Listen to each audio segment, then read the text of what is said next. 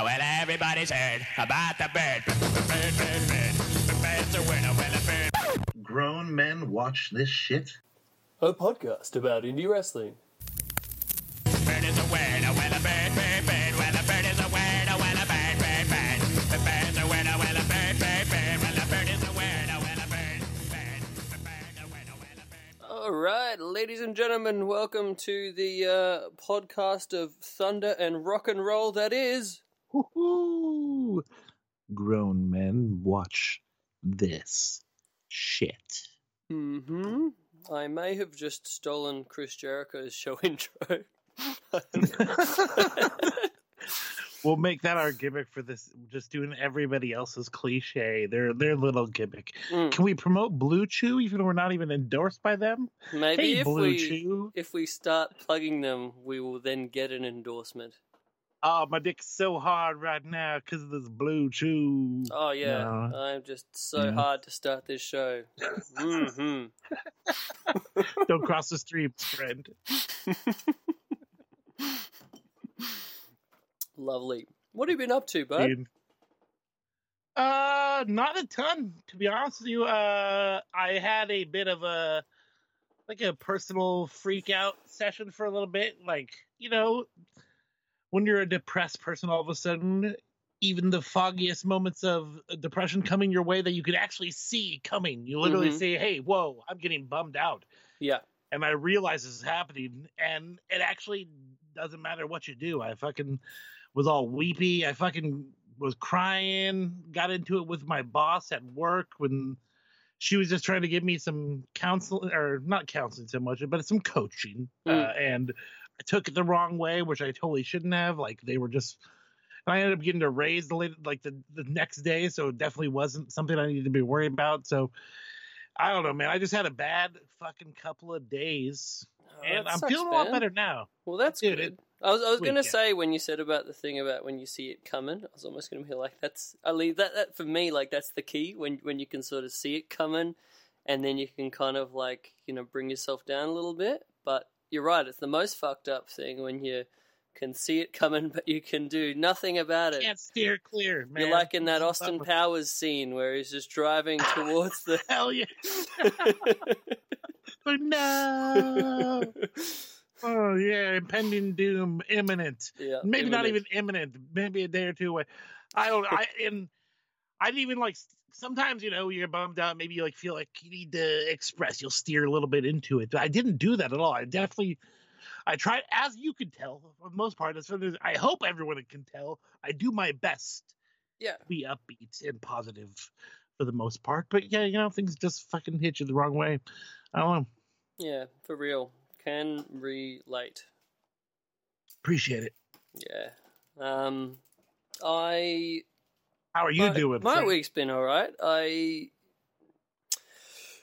I have a, a bunch of travel stuff coming up soon for work, so I'll get to be going down to, to Melbourne and, and seeing some of my uh, homies down there. So that that should Awesome. be fun. Hopefully, uh, two of the people that we have had on this very show in uh, Slade Mercer and Adam Bruiser. But we'll, we'll see how we go. Yeah.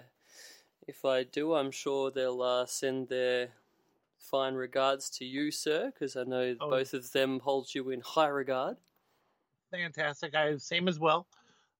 Indeed. Um, there was like, so the weekend I'm going down right. It, it's so weird, like happenstance wise. I'm going down for a work thing, but it it lines up like perfectly with this MCW show, like Melbourne City Wrestling, on the Saturday night. And Oh, nice. normally I, I would be like, oh, great, that works out perfect. We can buy tickets in a heartbeat. I um. I don't know if this is a sign of me becoming like a, a, a more of a, a critical piece of hipster shit that uh, I don't know, but I, I looked at the card beforehand, right? Oh Lord. I looked at the card and I was just like, "Fuck, man! There's like there's like nothing doing on this card that I actually want to see whatsoever."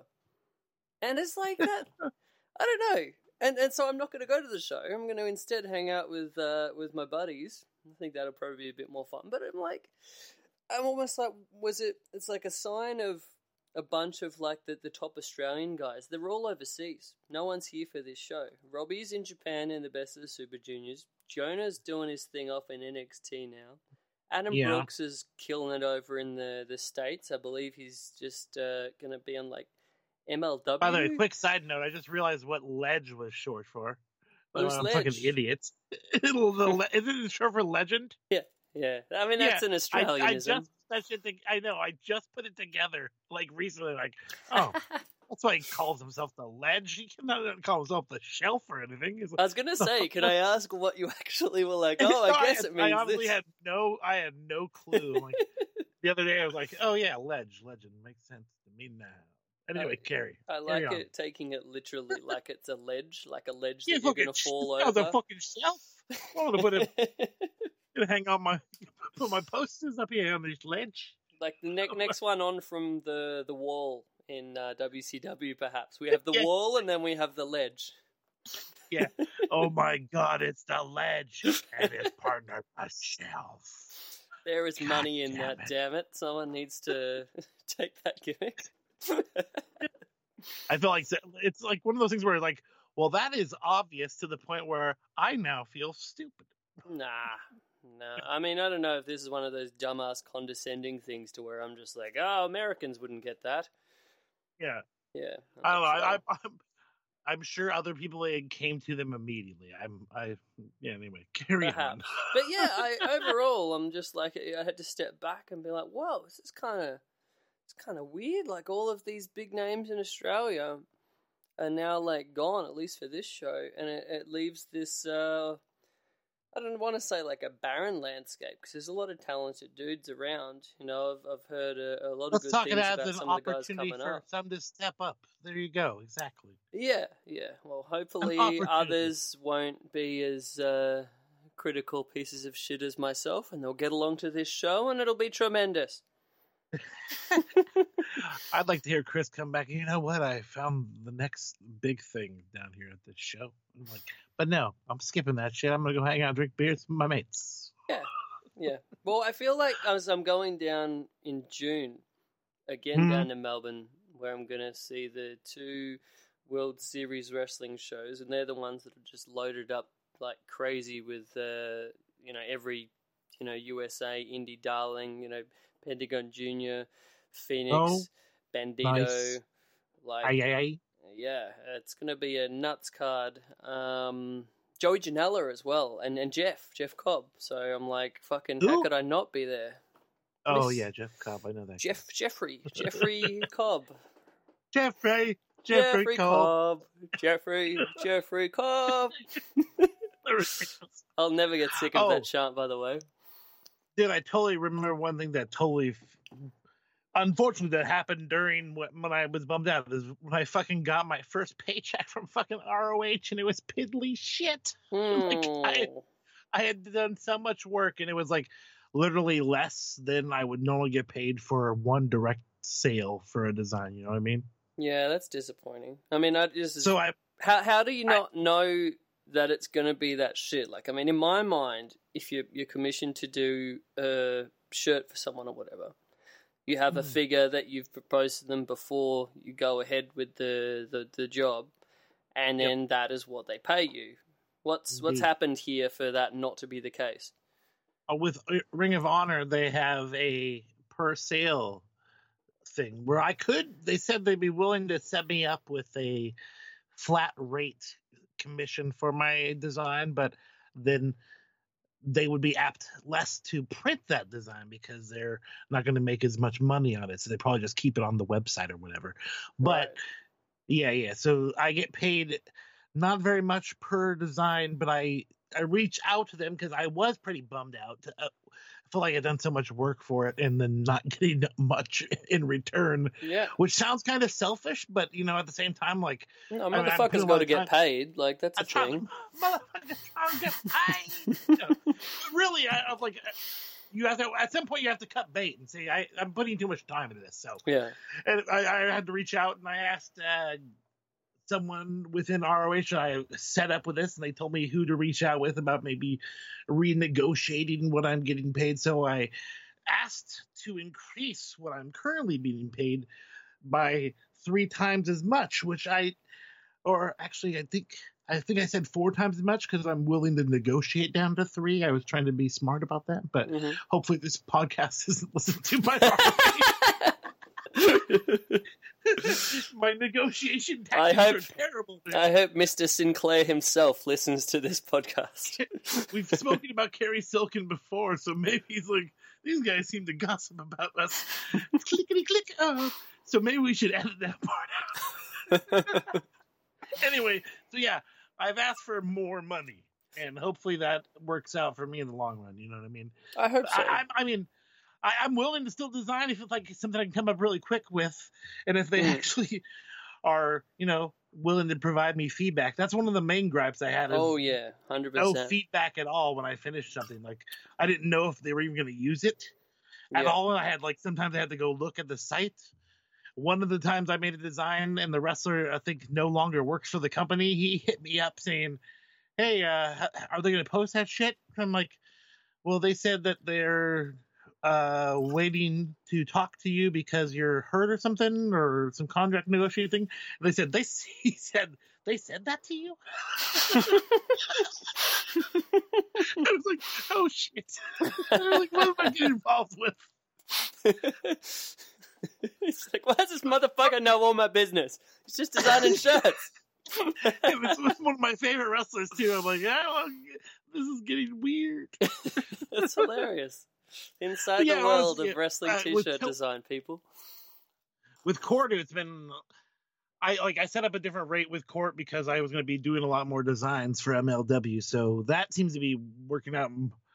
I like to get paid more, but of course, you know they they've got a bottom line as well, and Mm. you know as long as I get feedback and makes it easy, it's usually pretty good. He's good with feedback as far as design and That's good. setting up with actual. we've we've talked in the past about how fucking annoying it is when you spend the time and effort to do a design, especially if it's a time-consuming one that you've got a Mhm. preliminary. Yeah, we like this approach, and then you send them the design that you've put way too many hours into anyway, and then you don't hear a single word of uh, feedback back from them. I mean, I'd, I'd prefer at that stage to get a nah, not feeling it, or you know, Yeah, not a fan shit, of this. shit.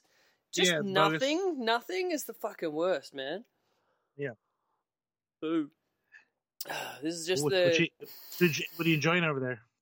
uh, just a, a beverage of uh, coffee. Got a, a nice uh, bit of beans down at the Gold Coast. We visited Courtney's nan last weekend.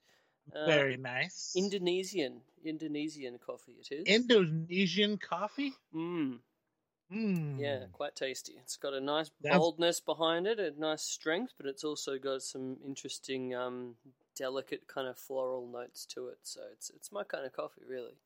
I was hoping you were going to say notes. I like I like when people describe something with notes.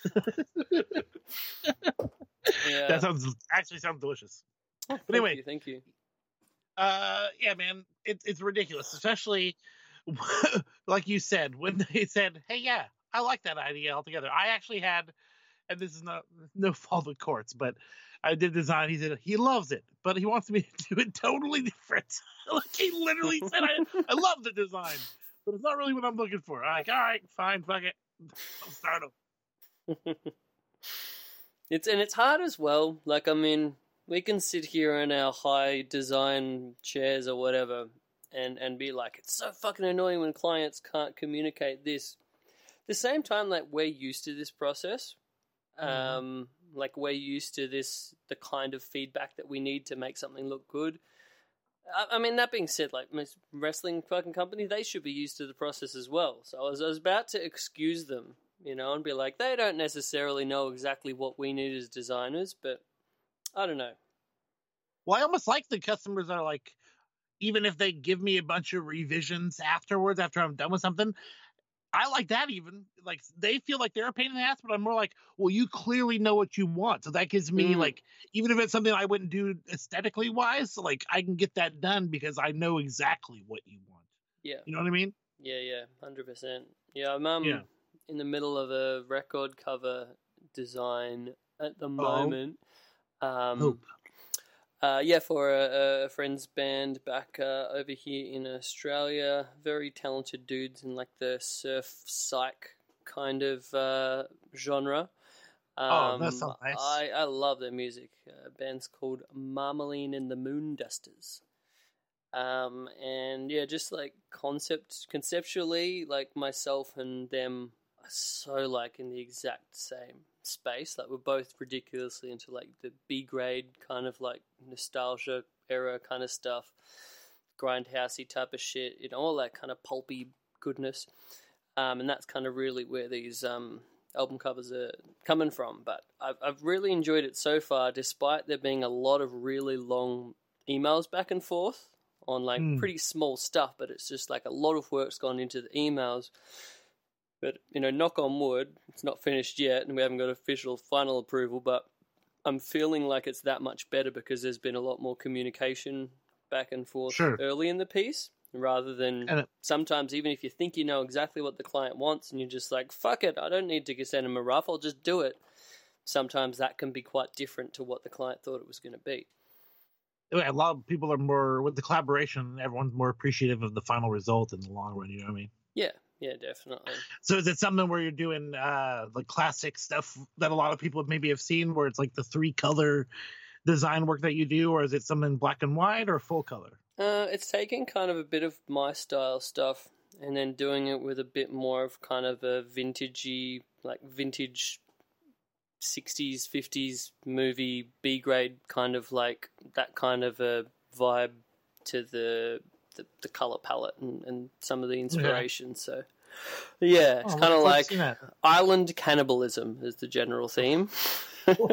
okay, I, I did not expect that at all. I that's okay. Yeah, I'm not sure what I'm going to see, but I'm excited to see whatever I see. That's Yeah. insane. Yeah, yeah, cool. So that that's in the in the works, and then I've got an, another potential job um, that I have spoken to you a, a little bit about before, my friend, and I'm still kel- keeping a little bit uh, cards close to my chest.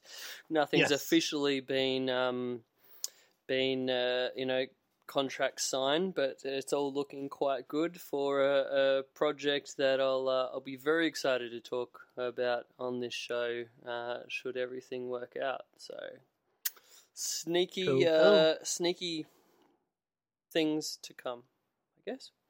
Sneaky things, sneaky things. Sneaky things. I don't think it's sneaky things to come. I guess I'm being sneaky about the overall thing. this damn podcast Yeah. thing, we have to use words Phrasing. and shit, phrasing. It's it's the non-audio punctuation. Like people don't hear your commas. Like they don't hmm. hear that shit. Hey, nah, whatever. Yeah, you have to verbalize the comma. That never goes well. All right, this has gotten absurd. Uh, what should we go on to? 18 minutes of our fucking non wrestling, rambling bullshit. Great. Well, I think uh, it's again more introspection into the the artist side of things that we both can look into, and actually, I'm sure people who anyone who listens to the show is eager to see what you got coming forward. So no worries, the ramblings are fun. Jeez, man. I like to think that this start out bit of the podcast is kind of like, remember on Letterman, how they used to have like the opening monologue? Oh yes, Yeah, that, that's what this bullshit part of the podcast is. The Larry Bud Melman. Shows up.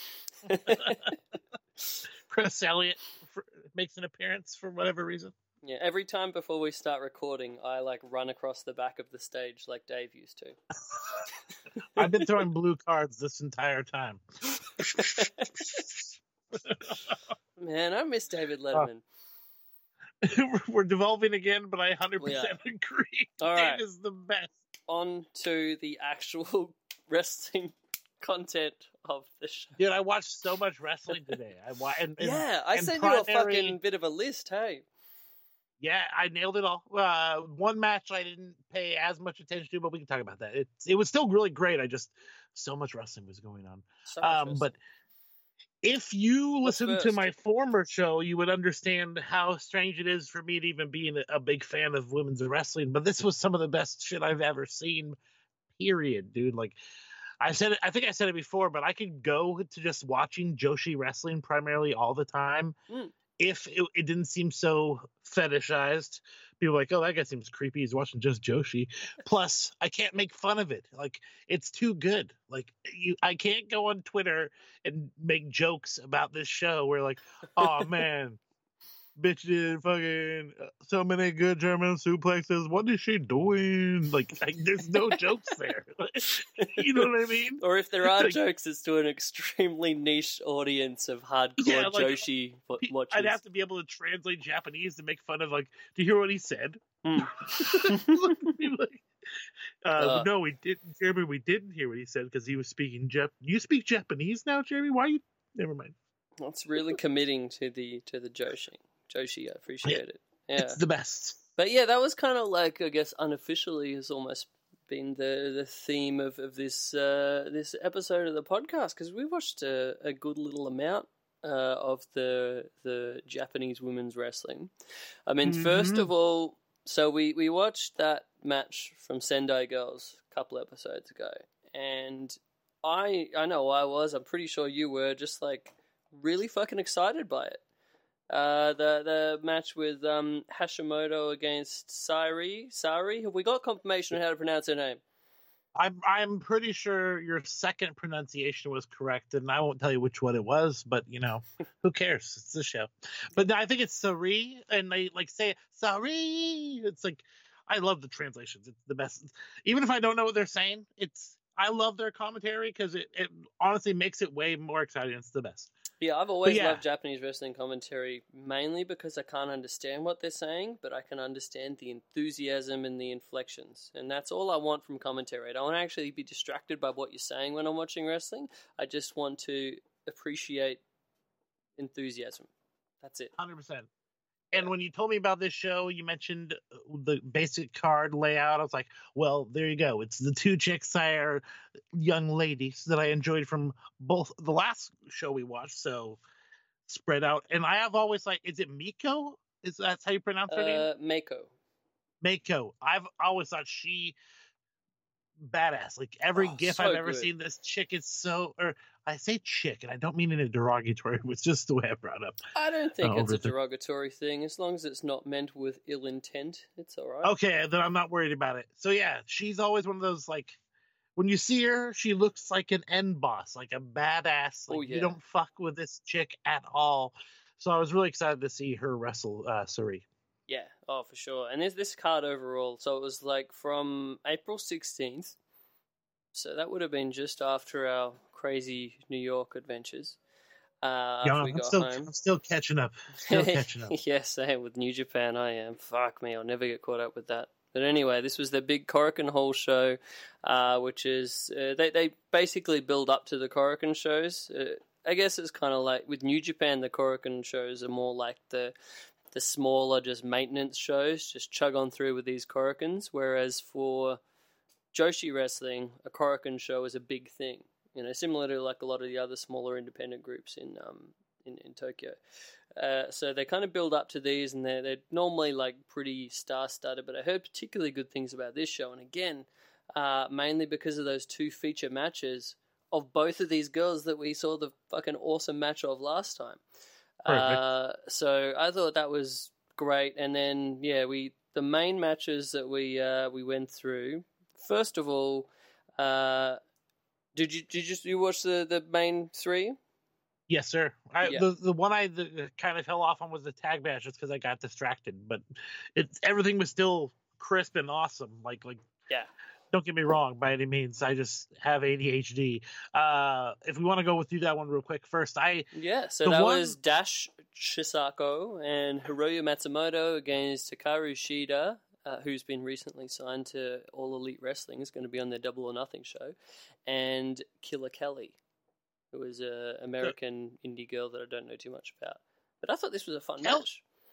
I thought I was actually pretty impressed by Kelly. I the Hmm. one escape where she did where she did the handstand and then kicked the girl in the fucking right directly in the face. That was pretty impressive. I thought it was pretty cool. Everything she I did was- was... really tight, and that's like generally my one complaint from like American style women's wrestling. Nothing's like tight or solid enough, and it looks kind of like fake and soft generally. Uh, but fuck, Killer Kelly, no holes in her game, and overall, And pretty also- much all these matches. And also a big thing with uh Kelly's like facial expressions. Like they're definitely she knows there's a language barrier maybe, or so she has to translate more by being Mhm. really vocal and clear with her face, like with all the emotion. Which honestly, I think is kind of lacking in a lot of American res- ladies wrestling. They're just kind of going through the motions, not on the indie level, but definitely on the WWE. Like the chicks don't look like they're selling Yeah. for real pain a lot of the times. You know what I mean? Like they're just like, oh, I got to get to the next fucking spot. Yeah, that and that's my my biggest thing that I was gonna say. Like especially about the um Meiko Satomura uh Sari match. Oh, Like and and the same feeling to a degree was there for all three of these matches. Was like it felt like an athletic contest and it felt like a fight. It didn't feel like girls just running through the motions of this like choreographed dance, which I feel like pretty much all American women's wrestling I watch, no matter how good it is, it still feels like going through the motions of a choreographed thing as opposed to like an actual athletic fight struggle. Whereas these all had that vibe. And I think Yeah, that's like- like a testament to like, you know, how good um the these Japanese women wrestlers are and like all of that the fundamentals and, and just how much they go through to get to that stage. with Zari, some of those uh transitions that might go. What's the trans- translate or the pronunciation again? Uh, Uh, Mako. uh yeah, yeah, Mako. Okay, so some of the transitions she was doing, like, were so natural, just like like a cro- a float over real quick to a fucking knee to the side, where like it it didn't look like overly set set up and choreographed. It looked like somebody literally just wanting to kick somebody in the fucking side with their knee. Yeah. And then Sari, uh, there's a spot in the match where she does a couple uh, double stomps real quick, where they're like not pulled at all. She's, Oh, yeah. stomping directly into her ribs So not good. like in the stomach, not at the like on the sternum portion. That thing, those little notes, they're pretty notes. so good. Notes.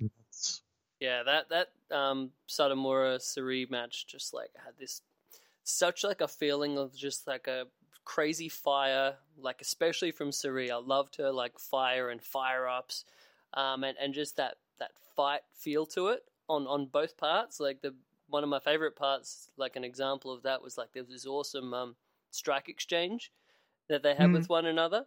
And like they each gave each other a, a bunch, and and uh, Satomura gave some fucking nasty looking. I think it was forearms, and then yeah, Sari just came back and gave it and gave that like guttural kind of like scream, and just like came back and fucking laid it into her, and it's like straight up in that moment, I'm like, this is so different to everyone's perceptions of like you know women's wrestling, especially like American women's wrestling, and it's like this is the fucking shit that I like. Like this is the this is what women's wrestling can be. Yeah, that kind of fire up is actually you, you get your it actually gets your adrenaline going. You're like, fuck Yeah. yeah, dude.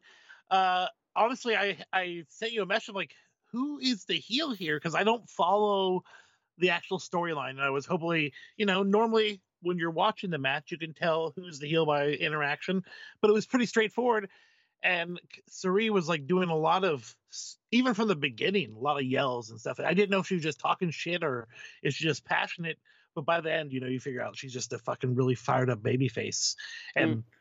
wow, the, the I don't know.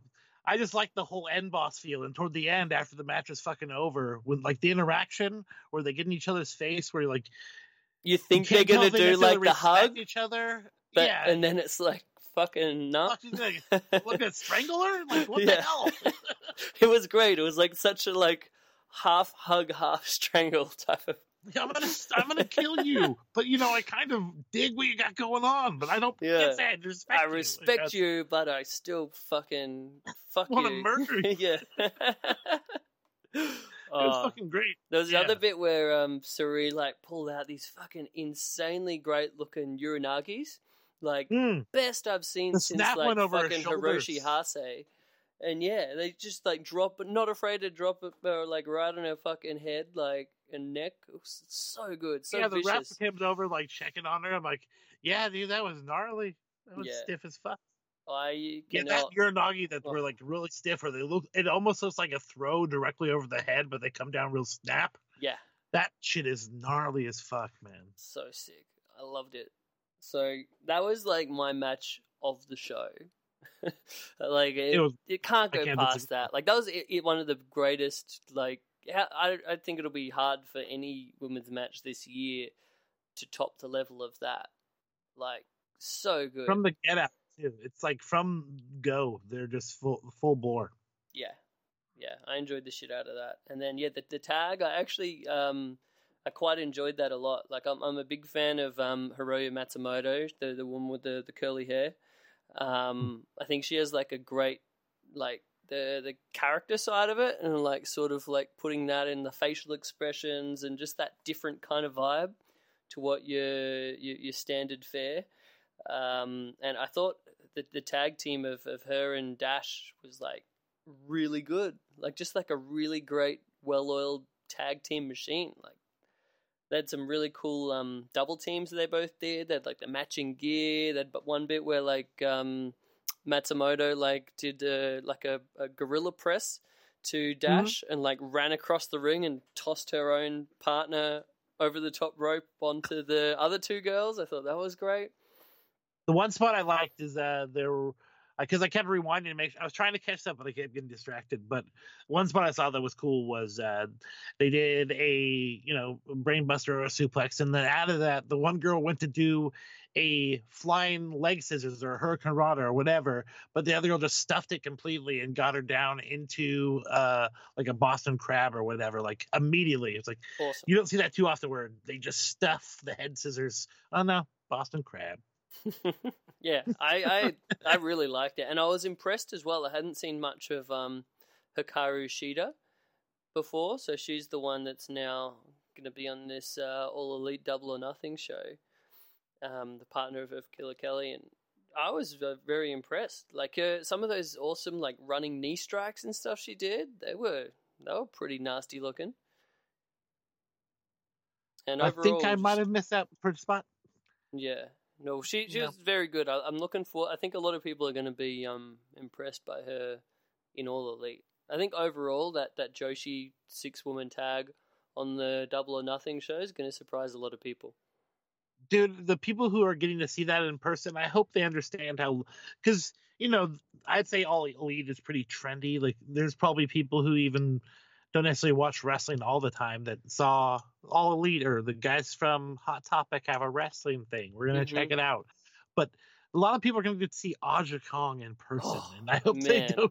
I hope they appreciate what they're seeing. Man, if if that is uh received with like hands on uh on on seats kind of thing, I'll be very crossed.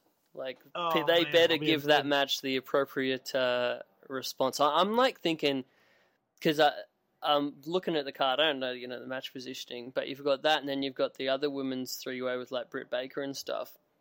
Mhm. Those American girls are going to have a lot to live up to that Joshi six woman tag. Like I think this Joshi six woman tag, if it's what they want it to be, like this is almost like ROH back in the day when they first had like that Dragon ma- Dragon Gate multi man match, and it just 100%. blew like everyone away.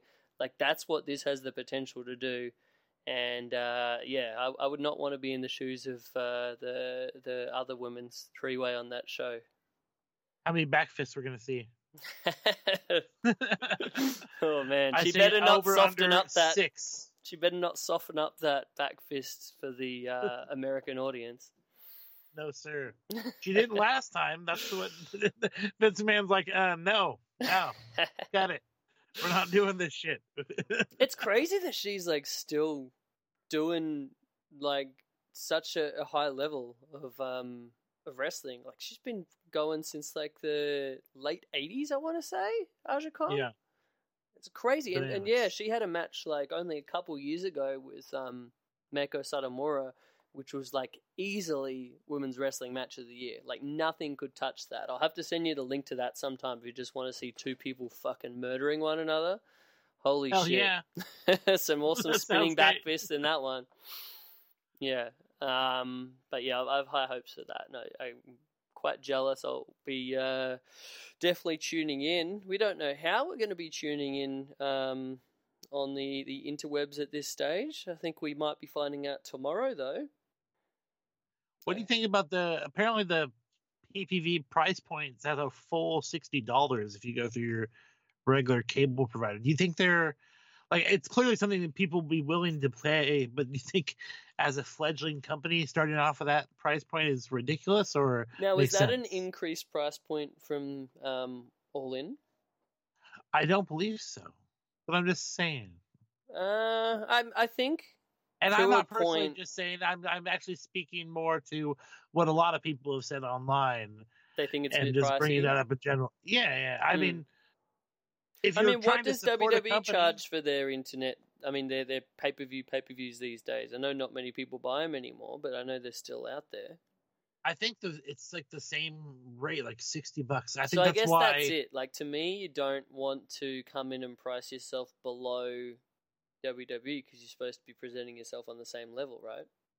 Yeah, yeah. You, it's like, oh, hey guys, we're actually WWE ten percent off Yeah, you don't want to come across like the you know low down or discount. yeah, Vin, WWE light kind of thing. So, and I mean, Yeah. how much like UFC pay per views are fucking insane these days, like for the the price of them. So, I think to a point, people are used to paying more for pay per view. But the weird thing is like. They're not necessarily used to paying that for wrestling pay per views anymore, since now they think that they should get a whole month worth of content for ten bucks. and there's so many people willing to you know openly admit they're just streaming it off of some site where they're doing it for free because you know people are just pirating some stream and hmm. people are not like they're totally open about it they don't care like hey can i get a stream and people will just send them a message yeah here you go Yeah. Maybe it depends what it is. Because to me, if people like asking for streams of this show, like this is the show people need to be supporting to like support an alternative. And if like Mhm. you're being a fucking you know dickhead and just watching a stream of it, like that's not supporting the alternative. Like if you're paying for your fucking WWE Network membership and then you're being like, oh well, I can't you know afford this this all elite pay per view and then you, you're trying to still make out that you're supporting like the competition. It's like which one are you putting fucking dollars in their in their wallet, man? Yeah that's the whole the chris are we acting like that individual is like a broad scope of the wrestling audience uh, yeah, it's funny like what people think they want to support, but then what they actually support can be a different thing. There's people are like, yeah, I love independent wrestling, but I'm totally gonna steal a stream of all elite or whatever they call this fucking show. That's definitely happening. yeah, they're like, I'll just pay my ten dollars for WWE Network, but then I'll I'll pirate like the next GCW show. Dude, I gotta see old school Attitude Era. Yeah, What, yeah. am I, what are we talking about here? God. I don't know. It'll be interesting to see what the price point of the, the streaming option is, or, or how that goes with this, you know, potential Turner um, TV deal, and whether it's built into their package. I mean, what's their streaming thing? I don't even know. Someone said something about it. I have no clue, man. Yeah, I don't know. All I know is I I'll be getting the internet pay per view if I can in Australia. Even if I can't, I'll be using my VPN or something. Um, but uh, I, you know, if you're paying more than like fo- 30, 40 bucks for like an internet stream, that's where it's like starts to be. Ooh, maybe that's a bit much. Because that ends up Yeah. being like sixty five dollars Australian, even if it's like forty. I I'm gonna, I'm gonna put my money down for the fine Christian boys, Matthew and Nicholas Mhm. Jackson. They've always been nice to me. Uh, they once I did a shirt design for them. I have a normal rate. They gave me twice the amount. So hey, I can just use that money they gave me to, to pay Good for dudes. the paper. yeah, I mean, at the end of the day, I'll probably have the the guys over and we'll all pay for it together, and it'll be one of those those things. like five bucks at that point. You Yeah. get ten guys over there.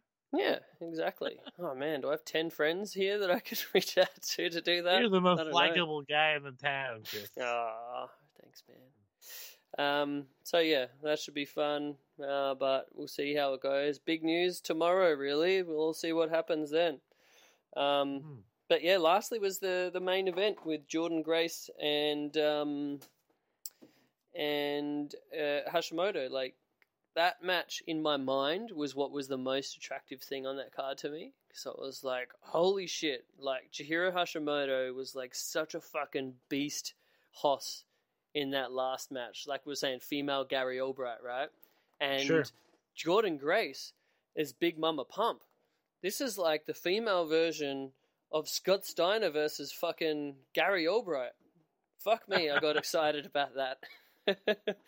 I mean, it, I don't think it maybe lived up to those impossible levels in my mind, to be honest. I think I was a bit disappointed in it, but it was a fun match nonetheless. Yeah, I mean, if you're going into it expecting to be like, "Holy shit, these are like this is gonna be the female hoss fight of the century," sure, you're gonna be a little bit disappointed, but it still was awesome. There's some awesome power spots. Jordan coming in with the whole gimmick where like she's the strongest female wrestler in Did you watch the the hype video? Yeah, it was dope. Yeah, I, I thought that was really fun. and I Hashimoto, I just this girl's great. Like she is She's clearly legit a, as a fuck. tough, badass, legit. So I don't know. I, I there was that one spot where uh, they did the face buster to the apron on the outside. Yeah, that and got a big pop. did it was so quickly. Like she, it wasn't like anything. It didn't. I imagine she was protecting her but it was so fast. It didn't look like she was protecting her at all, and that was really really cool.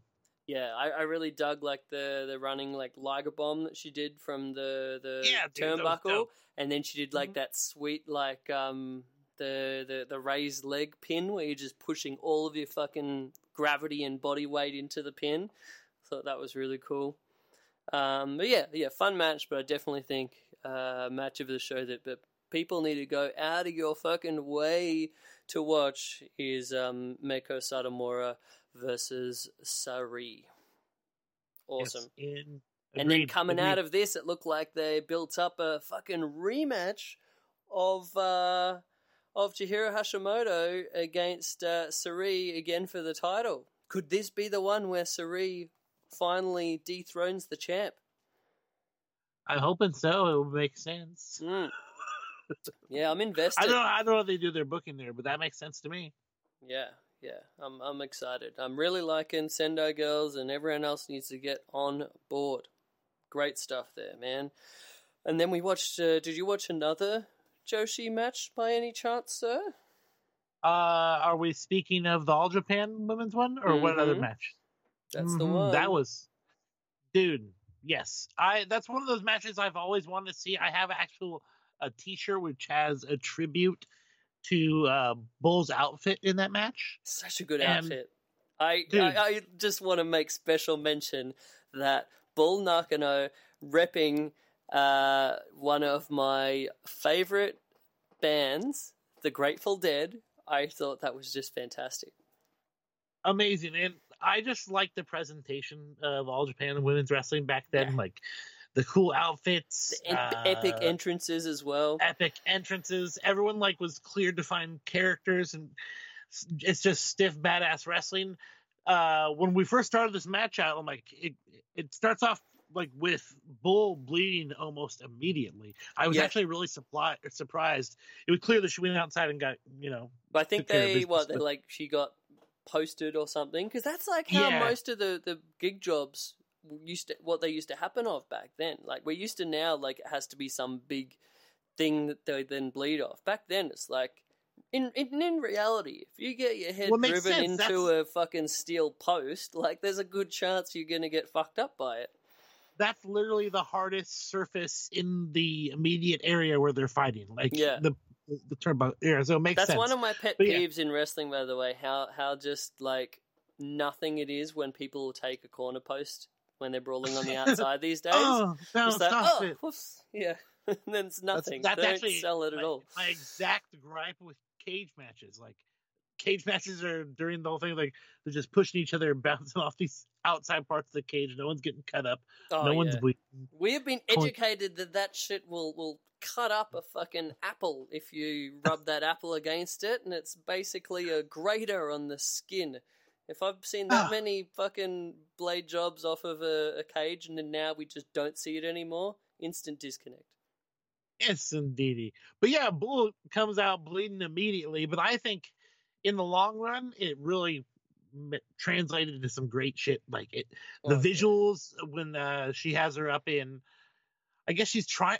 At some point, she's like trying to roll like a Mexican surfboard type thing Yeah. over. I was going to make mention of this. Yeah, the the Romero special. She's wanting to Okay, do there you go. a, a inverted version, like I've seen. I think I've seen Liger do it before, where instead of like rocking back to go up, which is still quite a fucking difficult thing to do, especially to someone as big as uh, as Bull Bull, comparably Yeah. to to Kyoko Inoue, and she's like rolling forwards. So basically, like rolling over Bull's face to then like roll her up in the air, and she tries this a couple of times, and it, it, it doesn't quite work.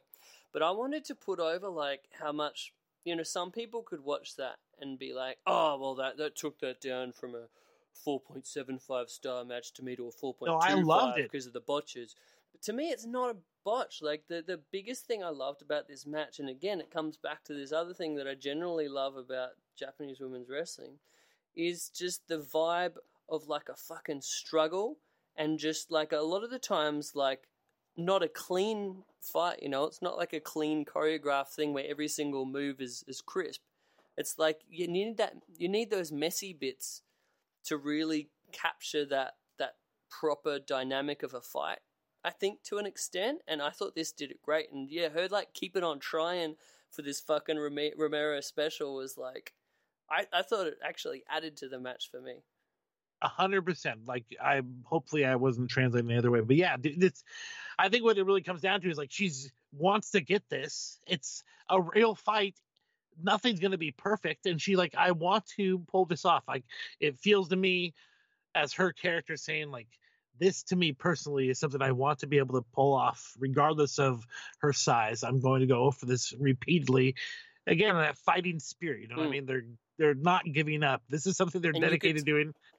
I mean, you could And tell see this it. It match translates was like face. it was a, a hot feud going into this, and this had like that blow off kind of vibe to it, and you could see that in the crowd as well. Everyone was so fucking hot for like everything. Like you don't see a crowd that that's just that is like so into and in invested in anything like that today. It was like a complete different world.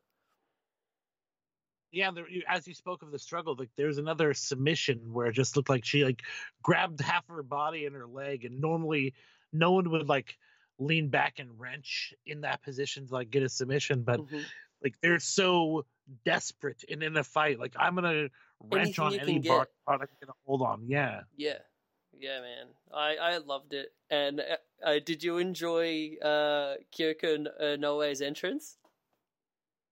that I I apologize. I I started at the actual match itself. Oh man, you missed out on something awesome because you die. may have. We I have it still. I'll go back. What happens? Go ahead. So you you may have noticed from Kyoko Inoue general look and the the face paint. It's almost a bit of an Ultimate Warrior kind of influence there.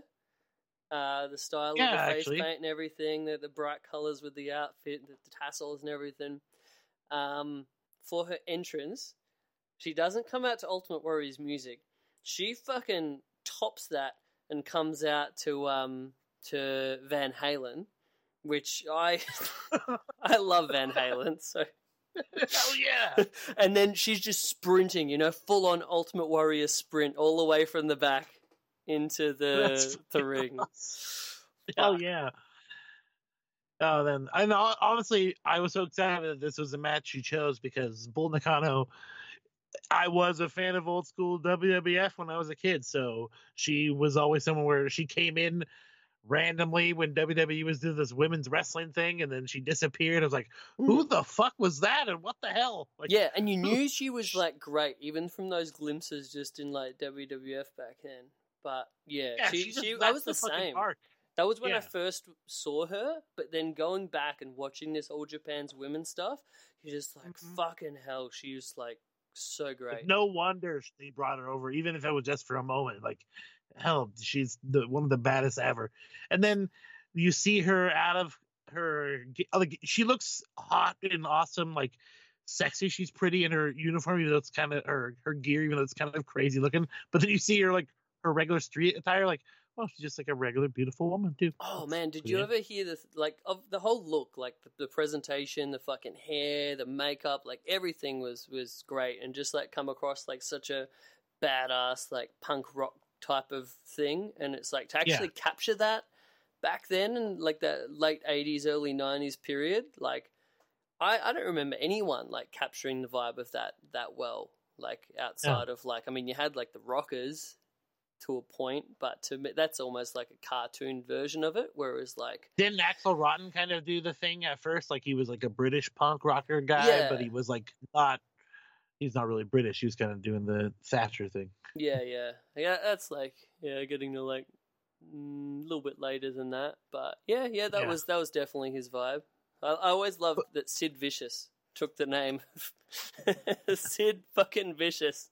No punk rock like connection whatsoever. yeah, No, I fucking love Sid Vicious. There's a dude on Who I- Twitter that's been sharing a whole bunch of um, Sid Vicious stuff lately, and I'm enjoying every fucking bit of it. Honestly, if you're liking what wrestling just to watch guys grapple, Sid's not your cup of tea. If you're watching wrestling because wrestling's fucking awesome and watching big motherfuckers beat the fuck out of other little guys or other big motherfuckers, And Sid yell about it. right up your and yell at the top of their lungs about it, then Sid is everyone's cup of tea. In that His bit- that power camp. bomb was sick, by the way. I was watching some of those highlight fuck. videos where they just like, I think it might have been the the IQ wrestler guy. He does some awesome um like uh, highlight videos for a bunch of guys. I think he did a really great one for Davey Boy Smith Jr. recently. But yeah, he did this one for for Sid, and it was like a seven minute like highlight video. I was like, "Fuck yeah!" I'm I'm reserving seven minutes of my life just to watch Sid fucking maul people. And yeah, his his power bombs where he'd like come down on like one knee, and then the Oh, other one favorite still be up, and the guy like lands on his fucking like side of his shoulder and almost dies. Like, oh man, I get so excited on that shit. And the other part of Sid makes me even better. The fact that like the guy didn't give, real, give a fuck about wrestling for the most part. Like at the drop of the hat. Not like, when softball's Sid, we happening. we want to play softball. You're going out. We're playing fucking softball. Arn Anderson wants to fight me. I'm going out to the car. I'm getting a squeegee, maybe a pair of scissors. We're gonna battle. Like this, the guy's fucking out of his mind, and it's not a gimmick. It's fucking great. So good. I love Sid Vicious. He's one of those guys where in the late nineties wasn't all that sir. cool to to like Sid Vicious, but No. looking back now, I think Sid Vicious is fucking awesome. Yeah, all those guys are the best. Like all, His all- ECW run was real going- underrated. Do you ever see much of that stuff? Uh, I only saw when he showed up for that one show. Like it only was like a wasn't he only around for like two shows? Yeah, yeah, it was very brief, but I think he was Yeah. one of those guys like Dusty, where everyone thought a guy like that coming into ECW is just going to get booed next out of the sway. fucking house. But then everyone Yeah. just loves the shit out of him because they're awesome. yeah, Sid's the man. Yeah, yeah, for real. Okay, so Sid Sid Vicious Jizz Fest over. Sid Justice. I like it. It's the Sid Jizz Fest. Sid Jizz Fest, uh, a new weekly Uh. segment. Sid that. Jizz Fest. Oh, oh, funny. I wanted Uh. to clarify the uh, entrance music of um, Kyoko uh, Noe, Van Halen specifically, Panama. Hmm. That's That- got to be one of my favorite Van Halen music. Panama. Dude, I love that jam. I was I'm glad it was Sammy uh, or it was Van Halen, not Van Hagar. Oh. Early 90s callback there. I like Yeah. it. yeah, but Yes. I, I love this match. People need to go out of your way to see. This isn't even like the main um, Kyoko Inoue versus uh, Bull Nakano match that is on YouTube because I searched a few because I wanted to just send you like a, an easy link to it. And a lot of these Mhm. matches you can just straight up find on Daily Motion on YouTube. all of the ones um, between Bull and Kyoko Inoue, because apparently they had this big feud. So if you like that, there's there's more to come, sir. Uh, but the the popular one that I was seeing on YouTube was actually from '95, whereas the one that we watched was from '91. So yeah, people need to check out this episode from uh, All Japan Women's Classics number 49. Uh, and a great place where you can do that is by visiting the Puroresu Dream website. They've got a WordPress site. There's a handy little All Japan Women's area of that if you scroll down the bottom of the homepage. And boom, there you'll find a trev- treasure trove of uh, All Japan's women's classics and it is Right there fucking good stuff. Boom. Mhm. See, telling you where to get these things in addition to jizzing over them. But yeah, great match. This a lot of the show is sponsored by Jizz. I don't know, this is a lot of, Yeah, well, weird. you know, Blue Chew, and then that's the end result of the Blue Chew, I guess. All right, cool. Uh, that fucking leg drop that Bull does off the top rope for a girl of her size is insane. But then she, when she broke out the fucking moonsault, dang. Yeah. Oh yeah, And that that um, Uh, gift that you took, uh, that you, you sent me, that fucking awesome, um, like uh, what do you call those suplexes? Like a double underhook, but from the front, uh, and you, you trap Yeah, their I'm arms sure by the side, and then yeah, you, you pop them up over. There's a, a New Japan young boy that uh, that does some some awesome an awesome version of that, uh, Uemura, I think. But to see again someone that you think of like Bull Nakano, who's like a you know big badass brawler, to break out these fucking awesome actual wrestling moves. I'm pretty sure she did an awesome um, German suplex, like a proper bridging German suplex too. Indeed. So many good things about Uh, this match. I yeah, especially going out of the fucking cartwheel into that suplex. That was Oh, fucking right? yeah. I've been fucking trying to actually, you know, I I find a lot of cool gifts, but I'm trying to like make my own because apparently people find sharing gifts and not crediting people annoying. But I have no idea how to credit those people if I just find them randomly. So wait, if you're sharing someone else, one that someone else has posted on the Twitter, is that Or not on credit, Twitter. Right? See, ah, See, I I know I don't find them on Twitter. I found like on like some forum. I from back in the day. But there's no like watermark and no one saying who belongs to anybody because I don't I didn't realize that small clips of other people's wrestling matches were considered property. I'm an artist, so maybe I guess I should have realized.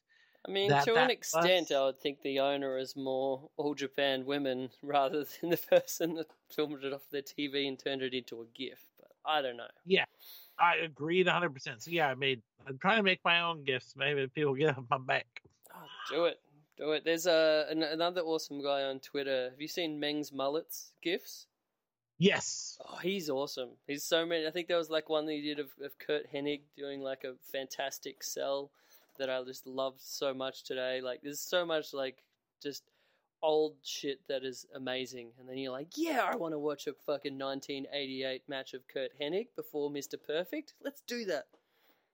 And what's also cool about like finding cool gifts like that, like randomly, is like people like pointing out maybe small little details of wrestling that you personally didn't realize were awesome until you look back and watch it. Like I found this one recently where it's Harley Race, who you know comes from a pretty an era where wrestling was treated pretty seriously, and Mhm. somehow he did some comedy spots that people didn't take as comedy. They just like took it as selling. Like he was falling down backwards down a flight of stairs in a match from I think it was an old WWF uh, home video release. So he's like, yeah, he, he gets bumped on his butt on the apron and then falls backwards, like leans on his back slowly and slides down the ring steps to the floor. Awesome. And like, it's totally an awesome spot in comedy. And normally people was like, oh, that shit's bullshit. But because it's Harley Race, everyone's like, fuck yeah, Harley Race being awesome, which I agree. It's just like, it's so weird how that is super comedy, but most people like would like, well, Harley Race doesn't do comedy. Oh, well, like I a whole bunch guess to me, like the difference is you can do like funny, cool shit like that, and there's like so many guys that were great at it. Like um, Buddy Landel would do a bunch of awesome shit like that. Uh, Ray Stevens, every time I see any like Ray Stevens stuff, he'll like sneak little awesome, cool sells in like that. Obviously, like Curt Hennig, but the deal is like putting those in in a, a way that makes sense in the context of the match and not doing it just for the sake of the comedy spot. I think Oh, that's sure. where it like it, it's like that makes it better, you know, because they put the work in to like still make it make sense in the overall context of stuff rather than just. I mean, like I'm not going to hate on current comedy wrestling. I love dumb comedy wrestling shit, but uh, I respect like- a bit more when the when it actually is, you know, it makes sense in the the context of where it's happening. One of the biggest comedy spots is like the Flair flop, like the the face Yeah. bump that he does. Like a lot of people do that. Uh, fucking Greg the Hammer Valentine used to do that shit, and it's it's a hilarious moment, but you wouldn't necessarily think of it as a comedy spot, even though it's funny. You know what I mean? Yeah, yeah, yeah, yeah. Yeah. Like, and that's it. You can have wrestling spots that are funny, but it's not necessarily. I don't know. It's weird. Like the difference between like a, a funny, like cool spot versus like a what. But people would Harley label falling a out comedy backwards down the stairs, Yeah. Harley, Harley falling backwards down the stairs. That's just straight hilarious. Like, Yeah, it was. Oh, he ended so up good. leaning on the top of his head. so great. Uh, Yeah.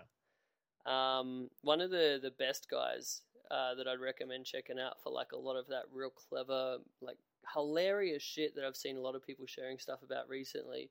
Uh, Buddy Roberts of the Freebirds. Okay, yeah, for sure. Yeah, just so such an amazing like comedic wit, but also doing it in a, a way that's you know, not uh, not killing the business, if you will. yeah, my, my dad was a fan. He liked the Freebirds when I was a kid, but of course, the the good heels don't translate so well when you're that age. You're like, you're not watching for awesome work. You're just watching. Man, that guy's a fucking dickhead. I have n- no problems with seeing this guy getting his ass whooped. Mm, I'm here for Uh, the Von Erichs. Except now you can see the Freebirds with the. I mean, the Von Erichs are fucking awesome though. I'm not going to take anything away from them, but Freebird, that whole feud, great, great stuff. Some other stuff I want to check out because it's also a mix of great wrestling but some funny stuff. Because I need to check out more old school World of Sport. Like, Oh yeah, uh, like Cat well- Weasel and shit. isn't Les Kellett uh, some guy who's like kind Mhm. of underrated? That is awesome. Les Kellett is uh, really, really good. Yeah. He's like Not featured as Um, much. No, no, no, he's he's amazing, but it's like he's Okay. one of the the guys that's more like a a, a tough badass that like Mhm. like has really ahead of his time. A lot of people have said he's kind of like Pete Dunne before Pete Dunne, like the original bruiserweight type of thing. Like that's Okay, kind of the vibe that. that I get from from him. But I mean, like so many guys from World of Sport were fucking awesome with that comedic timing.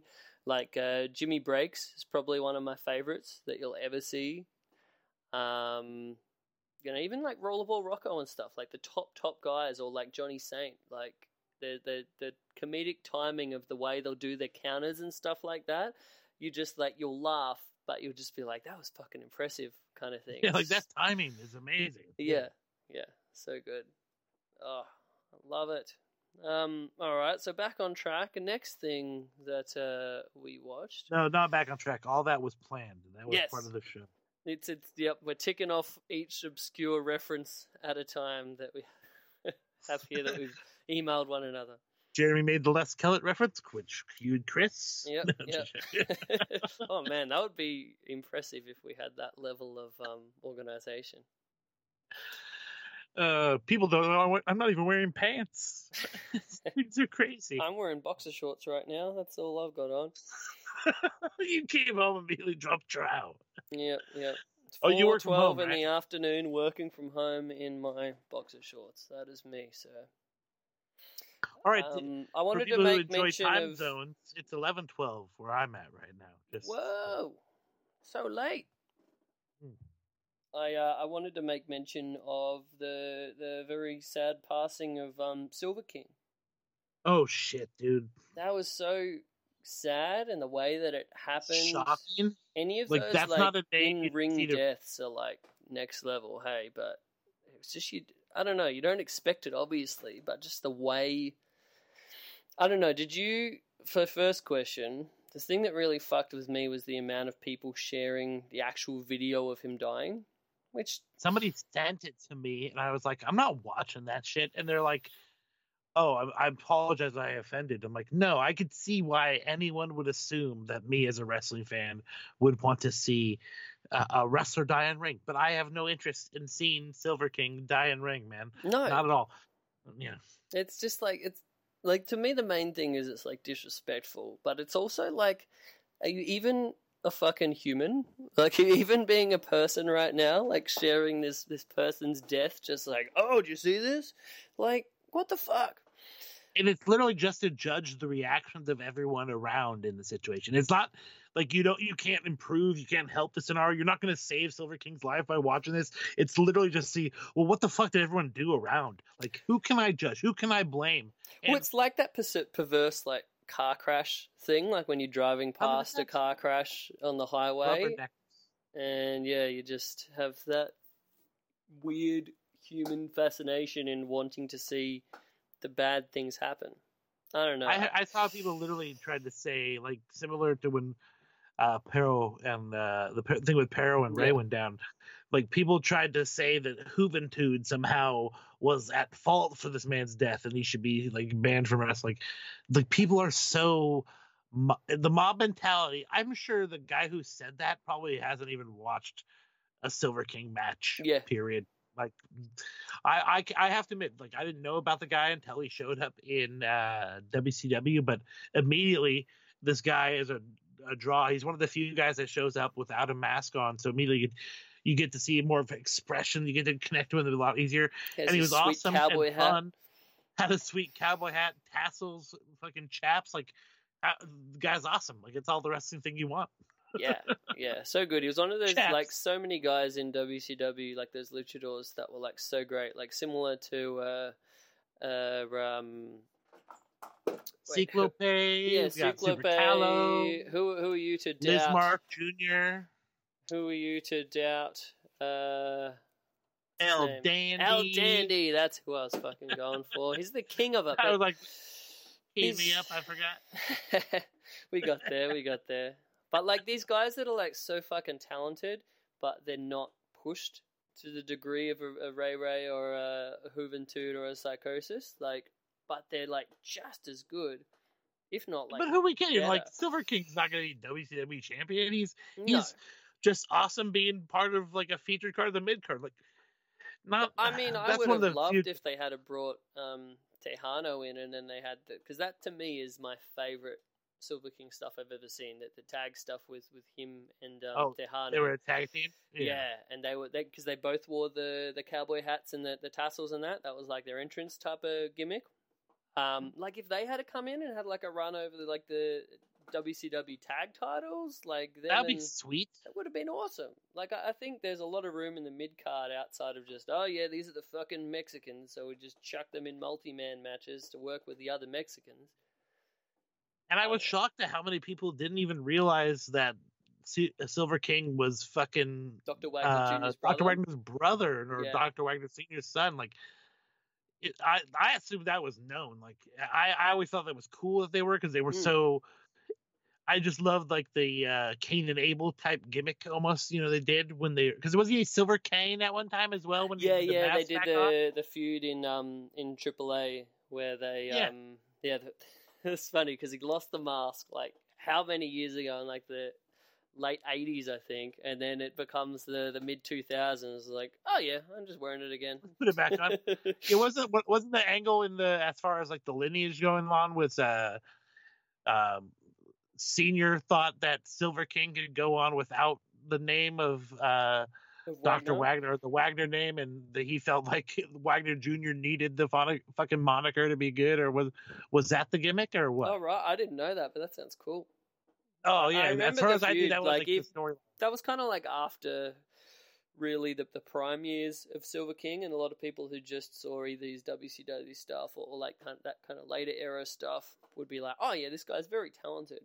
But Oh yeah, when I saw the mask back on him, I was because I loved him in WCW, and then for a while AAA and CMLL was both on cable, so I could like watch it. And I saw Silver King with the mask back on. I'm like, wait, is that That's Silver King. Like normally guys don't keep the same name and put a mask on. That's I remember now the Silver Cane thing came about. Yeah, because they did the mask thing. They actually have a commission in Mexico to make sure that once you've lost your mask, you can't wear that mask again in a match.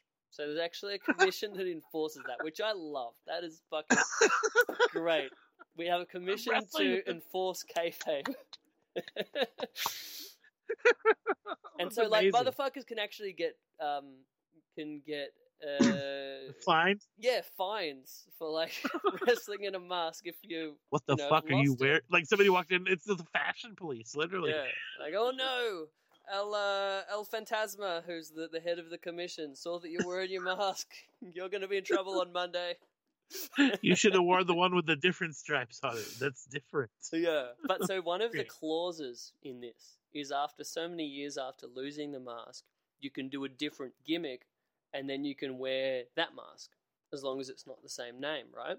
So that's where we had, um, I think, like uh, original La Parka, LA Park. Before he was that, he, he had a, a different gimmick where he, he lost that mask and then it ended up becoming La Parka. Um, a lot of guys did that. They'd lose one mask and then, all right, time for another name change, and then I get another mask. Uh, so the Silver Cane one was be like, oh well, I can't wear this mask and be Silver King. I'm Silver Cane now, and the mask is slightly different. It's a different gimmick. Amazing. How good's Oh, that? I love it. Uh, and there was a one point where he was just painting on the mask, where he wasn't allowed to wear the mask, so he just like painted the mask on his face to get around it. was great. So good. Uh, Man, wrestling is so good. Yeah. All that shit just makes it the best. Yeah. I, I like to more yeah focus on these these happy happy memories and like the, the good part of a, a guy's career like that, rather than just focus on the the the, the weirdness of the end.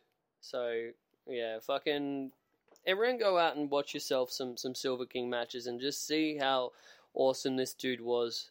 I watched a match would have only been a couple of weeks ago funnily enough, with uh, yeah Silver King and Texano. This was in uh, UWA, which was like the uh, promotion. A lot of people called it El Toreo back in the time, which was like a real competitor to CMLL, uh, kind of right before AAA started.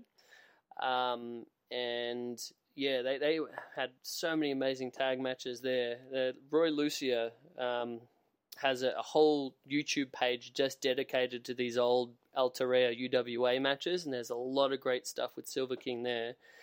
Um, but yeah, I watched this match with I think yeah Silver King and Texano against uh, the remember the the Can Am connection.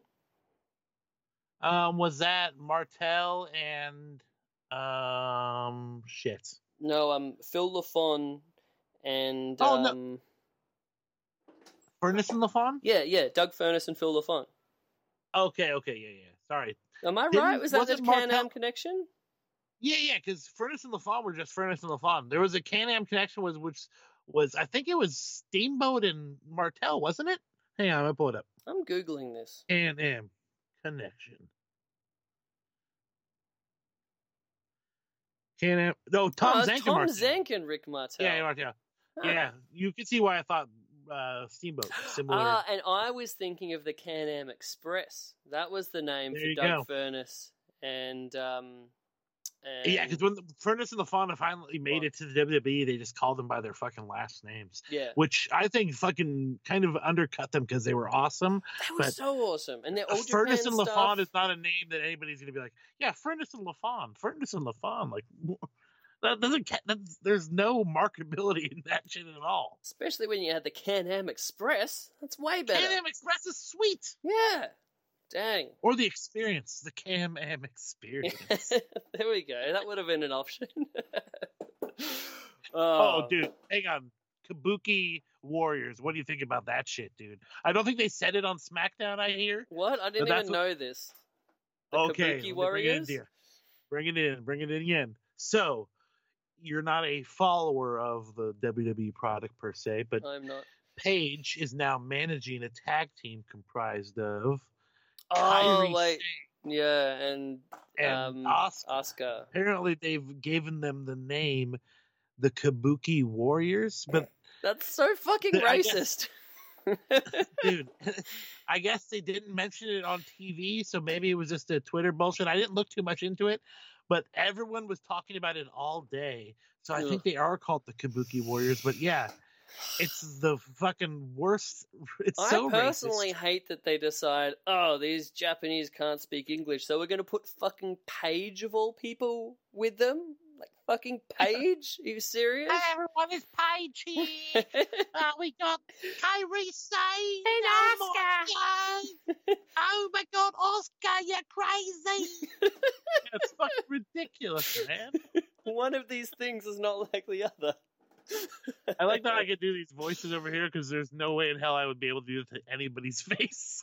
Uh, I My terrible. that Paige is a great that is a great impression, sir. Please bring that back next time we uh we're talking Talk about, about Paige. Page. as often as that happens on this show. It sounds like honestly, when I think about it, it's it's basically just a really really obnoxious Tracey Ullman. Everyone go, just go. Love it. But yeah, everyone check out this uh, Can-Am Express match against um, Texano and, Silver King. It's only like an eight-minute match, but everything in it is fucking money. Uh, and there's a whole bunch of other stuff. Like check out anything that is like early '90s of uh, of Silver King that you can find, and um, you'll be like, "Dang, this guy was one of the best workers in the world at that point. He really was." So that was uh, Silver King. Um, next up, I uh, wanted to talk really the main event. Uh, beep, beep, beep, beep, beep, beep, beep, beep, beep, beep, beep, beep, beep, beep. Whoa! Before we get to the main event, we have David Arquette Watch 2019. 2019. So on this episode of David Arquette Watch, uh, we watched. It involves an actual wrestling match. It did. It did. It's not all the time we get to actually watch David Arquette matches. You'd think in the current, you know, world we would actually get to watch these matches more often. But anyway, we did on this occasion. We got to see most of it. It was kind of like bit highlights, edited, clipped together. I don't know. I think you can get um bar wrestling on the Highspots network, maybe. But it takes a little while to get up. Once it is, I'll, I will watch the full match in context. But yeah, this match took place at a recent bar wrestling show. Uh, David Arquette versus none other than Jungle Boy. Yes, indeed. Yes, indeed.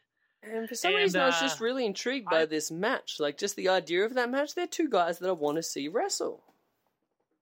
and it was it was almost deemed as a like a uh, a tribute match to Jack or Jungle Boy's father, Luke Perry. Mm. But I honestly, what I enjoyed most about it was I didn't realize how much David Arquette has fallen into the Hollywood gimmick. Like I had heard about it. His but big, get to see the sweet fur, fur uh, jacket that he came out wearing, and he Not had only his... the jacket, but fucking jawing with the crowd and talking about I got friends money, Mhm. bitch. Like Oh, that, was, a great, great. callback. Someone's like, "Oh, you're only doing this for the money." He's like, "I got friends' money, bitch." Fuck, I Yeah, thought that was great awesome. on the on the spot. Just perfect reaction to the cat calls. He also has a, a, a buxom Hollywood uh, ring attendant now. I don't know much about her, but yeah, that was a thing.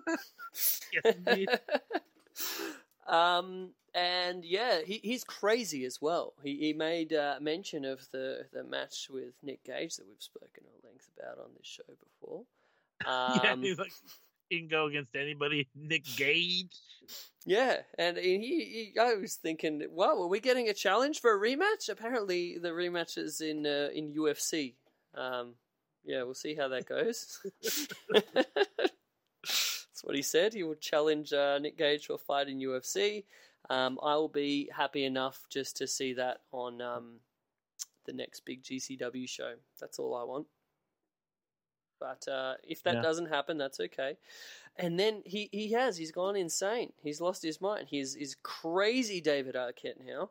And he proceeded to chug Coke and uh, eat, um, what are they called? Like the fizzy bomb thingies? Pop rocks. Pop rocks. because apparently My someone did that and that is he died. goes, "Give me the coke, give me the Coke. and she's like, "No, not that coke." I missed that bit. Yeah, Fun. But yeah, then everyone was like, "Whoa!" talking about drugs, talking about drugs. And uh, yeah, he, he proceeded to eat those pop rocks and then drink, wash it down with coke. And then he uh, he almost died in ring. And then Jungle Boy went to resuscitate him, and he went to catch him in a sneaky cradle. And then that Yeah. started the match. What I found k- kind of, I don't know, inappropriate about a match a tribute to a guy who died. Like it starts out with somebody give the other person mouth to mouth resuscitation. I did think that was a bit weird. I don't know. I mean, sure- I don't. I, hope- don't know whether it was I wouldn't get gone to advertised. them at all. But was it advertised as like a tribute match, as much as that's sort of what it became in the post-match little nice speech? Um, you know what? I I hesitate to say yes. It was advertised that because I can't say yes. So I can't say no either. yeah, I don't Um, know. I am ambiguous in the whole situation. To be honest. You honest, need to ask Joey Ryan about the promotion, the specific promotion of this match. I refer. well, I'm not going to either. what was your booking, sir? Uh, what was your plan going out of it? What is the angle preceding this match? Yeah, if if one of us was David Bixenspan, I'm sure he would get to the bottom of that. But we do not care that much, so we're not going to. Uh, Oh. But yeah, the the body of this match was some fun stuff. David Arquette's looking better every time out. I think. Um, The the ring gear is pretty cool looking. Yeah. Yep, we had the back to the trunks on this one. He seems to alternate between the long tights and the, the trunks, which good on you. He's looking in good shape. Trim, fit. yeah, yeah, trim. And uh yeah, was enjoyable stuff. I, I wanted to there was some bits like there was a dive to the outside that the, the video just like cut to it very abruptly. The other thing I was very yeah, sad I was like, about what, what's going on there? Yeah. All of a sudden, it was like a Snapchat video for a second. Yeah, I'm like, at least someone's gone to the effort of like putting these videos together for us, so that was nice. Um, but I was most, I mean, everything was great, and there was a really nice speech at the end of it where he put over uh, Jack and told him how much he loved his dad and how much he loves him, and then he he, he gave him the uh, the the the pimp jacket. So I guess that's that's what he's going to wear from now on. He better be wearing that at Double or Nothing. That better be a thing. Jungle Boy wearing the leopard print pimp jackets. Yep, yep. I um I was, however, disappointed that to get this onto YouTube, they had to fucking dub over the music. So it just had this weird, like, kind of beat and like synth sound, kind of like going over the top of my favorite wrestling theme in the history of the world. Uh, Jungle Boy uh, coming out to Tarzan Boy by Baltimora. Uh, so that that made me a bit cross, but I I actually then went on.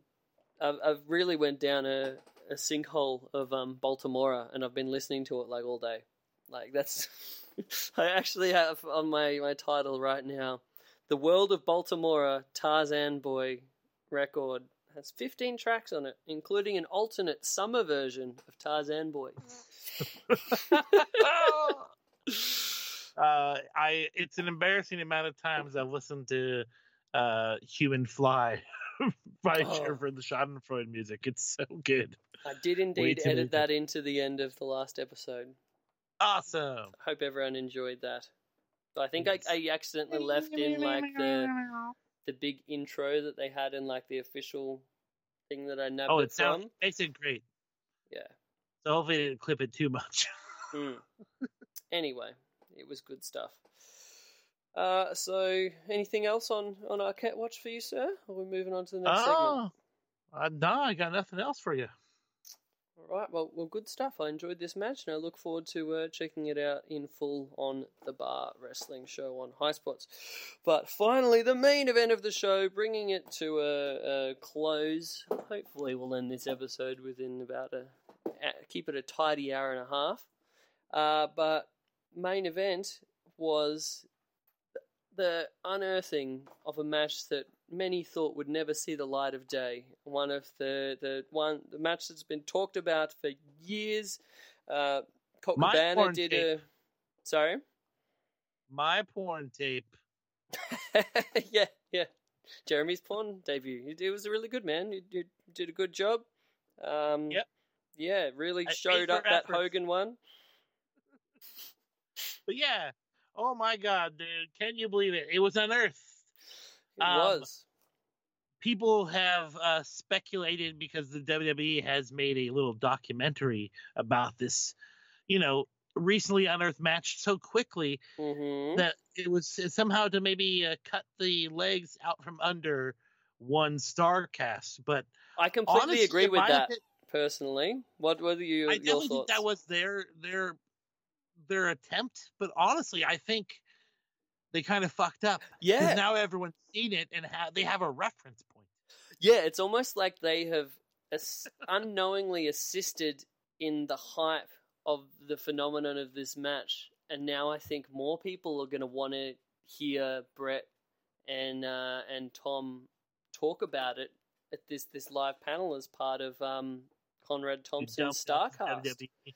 Yeah, But yeah, I mean, it was such a trash bag move the way they did it. So they they fucked Starcast by taking Undertaker and Kurt Angle away, even though they'd already signed their agreements to do this this um, podcast, uh, signing uh, all that the event for Conrad, the one that's in conjunction with Double or Nothing, and they just like, yeah, well, we've signed these guys to new contracts, and now they can't do it. And they're like, well, we have signed contracts here that say they have to. It's like, yeah, no, they're just not gonna. It's like, all right, well, we'll do you a, a make good. Uh, so, you know, list something else that you want. So I guess as, as part of the make good, they got the rights to air this match, the debut screening of this match that, again, thought to be lost to the sands of time.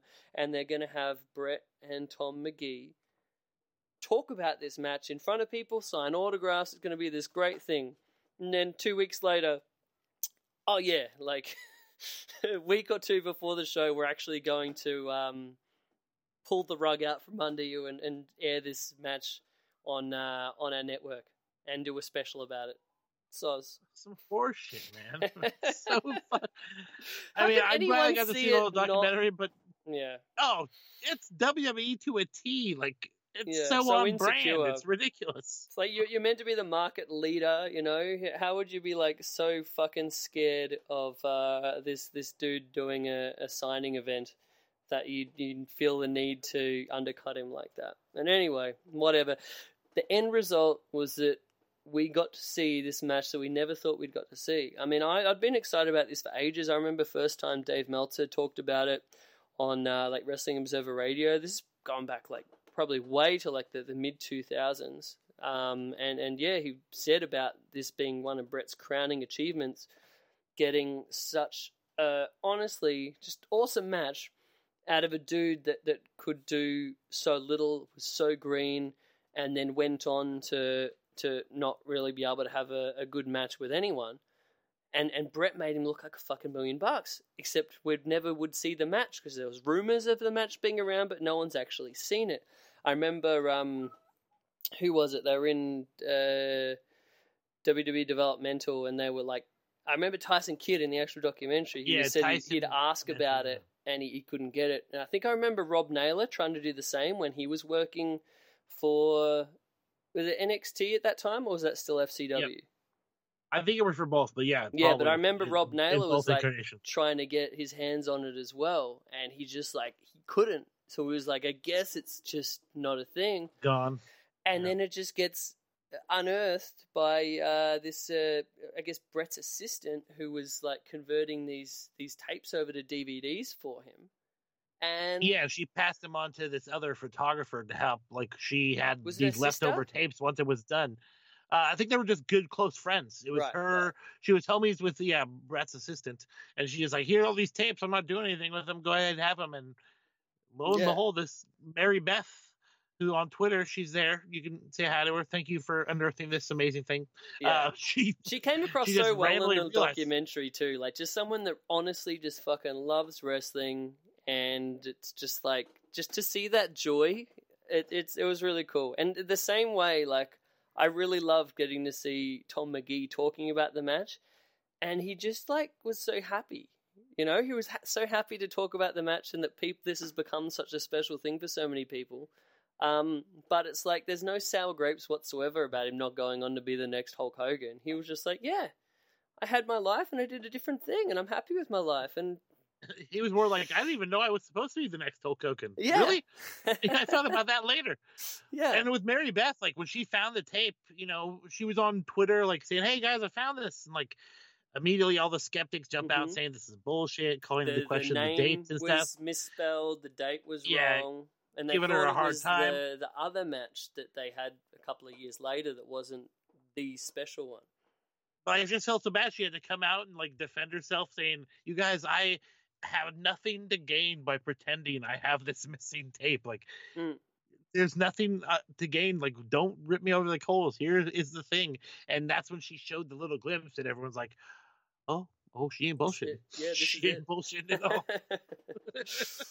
but yeah, I mean, it, it got so hyped up, you know, over the years of the urban legend of this match. And um, I wanted to make mention because they totally ignored this part. Like, obviously, they didn't mention anything about Dave, who I think Dave Meltzer was probably the most responsible for, you know, the, the spread of the word of this match. But also Colt Cabana, he had a, an episode on his podcast um, where they he, he had Dave on and they, they basically talked about this match. And that was probably the, the first one that, that pushed it over the edge. And then that kind of like really got more people talking about it was um, Colt's uh, podcast episode just talking about the legend of, of Tom Magee versus Bret Hart.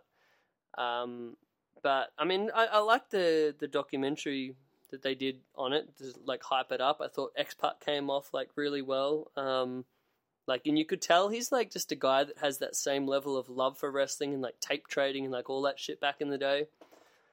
Uh, Chris Hero was on there as well, and, and again similar to to uh, X Pac, like you could just tell like he was so in that bubble and and just has such a love for wrestling and like legitimately was so interested in wanting to see this match. Um, the Oh, Yeah, one, I recently saw Yeah. an uh, interview actually with X Pac. Speaking of his his honesty and his him actually being a fan. Mhm. He was talking about Jim Cornette and the uh, Midnight Express. He mentioned how like how Jim Cornette managed to get these guys who couldn't talk for shit over as one like one of the greatest tag teams ever, Mhm. regardless of the fact they couldn't talk for shit. Like that is just uh, a testament. You know what I mean? Like yeah, yeah, for sure. oh, I fucking love me some Midnight Express. Like the it's Oh, a- yeah. anyway, that's a it's separate funny. Like normally, normally people would say would go wouldn't go out of their way to say, yeah, well those guys. I mean, they couldn't talk for shit. Like it's it's just uh not need to be said. But yeah, he went out of his way to say, yeah, these guys couldn't talk for shit, but Jimmy got him over. Yeah, yeah. Pac's like so great with that honesty. There's like a, a lot of um, interviews that I've watched him on, and like his his radio show and that. Um, he's just great dude overall. Um, Yeah, and yeah, just has like a, a level of candor that you don't get from anyone else. But yeah, I thought he was really the best part about this this um special. But then yeah, when they brought Tom into the room and like that had that was kind of cool. Oh, and also fucking Davy Boy Jr. How good was he? Oh, awesome. And Just- awesome to see him still talking to the company. You know, hopefully that translates to something in the future, maybe. Yeah, I, I, like I said in that other episode, like that match that he had at Bloodsport was like one of my favorite things in that whole show, and I need to see more of that, Davy Boy. Um, so I'm, I'm hoping Actually- that he ends up somewhere like you know All Elite or just somewhere where we can really get to show his um, how fucking good of a wrestler he is. Corey hit me up to do a shirt for him, which is going to be like an MMA style. So send me Cool. A cool MMA style shirt you think, or maybe something good influence, because all I think is like roots of fight. So if you have anything that maybe I could check out, let me know. Yeah, yeah, yeah, cool. It'd be pretty funny if like it did like a because of now how ironically cool, but obviously shit. Like remember the affliction shirts from back in the day? Oh Lord, but the amount of work in those fucking things would make it totally not worth it. They were so No, intricate. no, no. Like skull and wings and Yeah. guns and that'd all be kinds of filigree. that'd be pretty hilarious though. Yeah. And yeah, you have to have the skulls, and there can be like some love hearts in there, and like just oh fuck, that'd be cool. Oh man, Hot pink affliction shirt. Get some foils in there. Oh. Yeah, Anyway, speaking of Pink, yeah, Bret or uh, Tom Magee talking about the match. He's like, yeah. I don't remember much. I remember flashes of pink. My Talking favorite part Bret's was uniform. yeah, the uniform. like, and that's like that sums him up right there, right? Like, he's not one of these guys that was like in love with wrestling, and that's what like Waltman was saying in the thing. He's not one of these guys that like this is what his life's journey was meant to be. It's just what he did for a bit and tried to do and didn't really work out, but whatever. But yeah, it was just hilarious calling his like wrestling gear his, the uniform. yeah. yeah, he just comes across as such a nice, nice uh, guy. To where I, I'm almost sure that his life was better for not having been a success in wrestling, especially in that Oh, yeah. fucking 1986 time. Jeez, how many guys yeah, made it out of there alive? Look at his physique too. Like it's just weird. Imagine like being that that toned and that defined. Like the guy was a let's let's not be kidding ourselves. The guy was an Adonis, Chris. Yeah, And I would agree with that. he is now like freaking just almost kind of looks kind of emaciated. Like imagine living your life to a point where you're that in sh- that amount of shape, and eventually you're just like, you know what? Yeah, fuck muscles. I don't care about it. Well, I I was because he obviously a lot smaller in you know, but now he's Yeah. probably like mid sixties or whatever. But that's every guy. Like unless you're one of these like steroid dudes that has their heart explode and dies because they just keep doing it because they want to stay big even into that older age, then they just die. Yeah. Like you have to get to a point where you get off the gear. You get down in size and you just try to focus on living a Be a healthy person. life. And Yeah. like like I think that's more like he's probably I'm assuming still in, in great cardiovascular shape, but just not um, wanting to feeling the need to to be a big fucking two hundred and eighty Totally. I mean, I understand the musclehead. health reasons why you wouldn't want to continue to be a behemoth. I just that's Hmm. interesting to me that somebody would live their life to a point where they were that defined for a while, and then Yeah. eventually they're like, you know what? No, I I mean I can cut it back significantly. That's just I- just find that kind of change in lifestyle pretty interesting. Oh yeah, I've found like heaps of those um like documentaries about bodybuilders and like the bodybuilders from that real steroid peak of the um the the seventies and eighties, and then Yeah. like them sort of like growing up, like all of those documentaries are so interesting. Um, but yeah, I really enjoyed Tyson Kidd's stuff as well in this documentary, and just them talking about actually watching the match with Bret, like way Oh, back. yeah.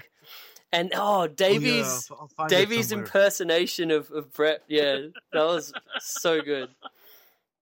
I cut Yeah, you Bret off. Bring to that back. Bring that back. whenever we got it." It's like, oh, can we watch the match, Bret? It's like, oh yeah, I gotta find it.